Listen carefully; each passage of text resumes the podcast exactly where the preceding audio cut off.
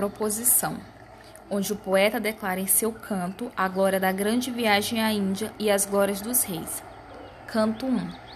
As armas e os barões assinalados, que da ocidente praia lusitana, por mares nunca antes navegaram, passaram ainda além da Tabrobana, em perigos e guerras esforçados, mais do que prometia a força humana, e entre gente remota edificaram, novo reino que tanto sublimaram e também as memórias gloriosas daqueles reis que foram dilatando.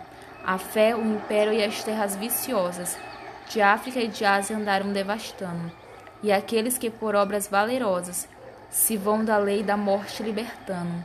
Cantando espalharei por toda parte, se há tanto me ajudar o engenho e arte.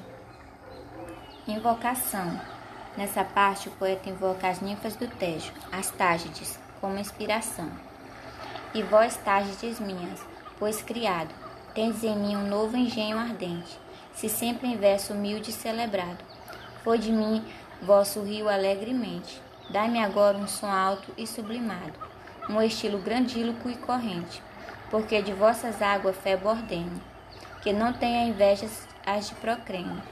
Dai uma fúria grande e sonorosa, e não de agreste avena ou flauta ruda, mas de tuba, canora e belicosa que o peito acende e acua ao gesto mudo.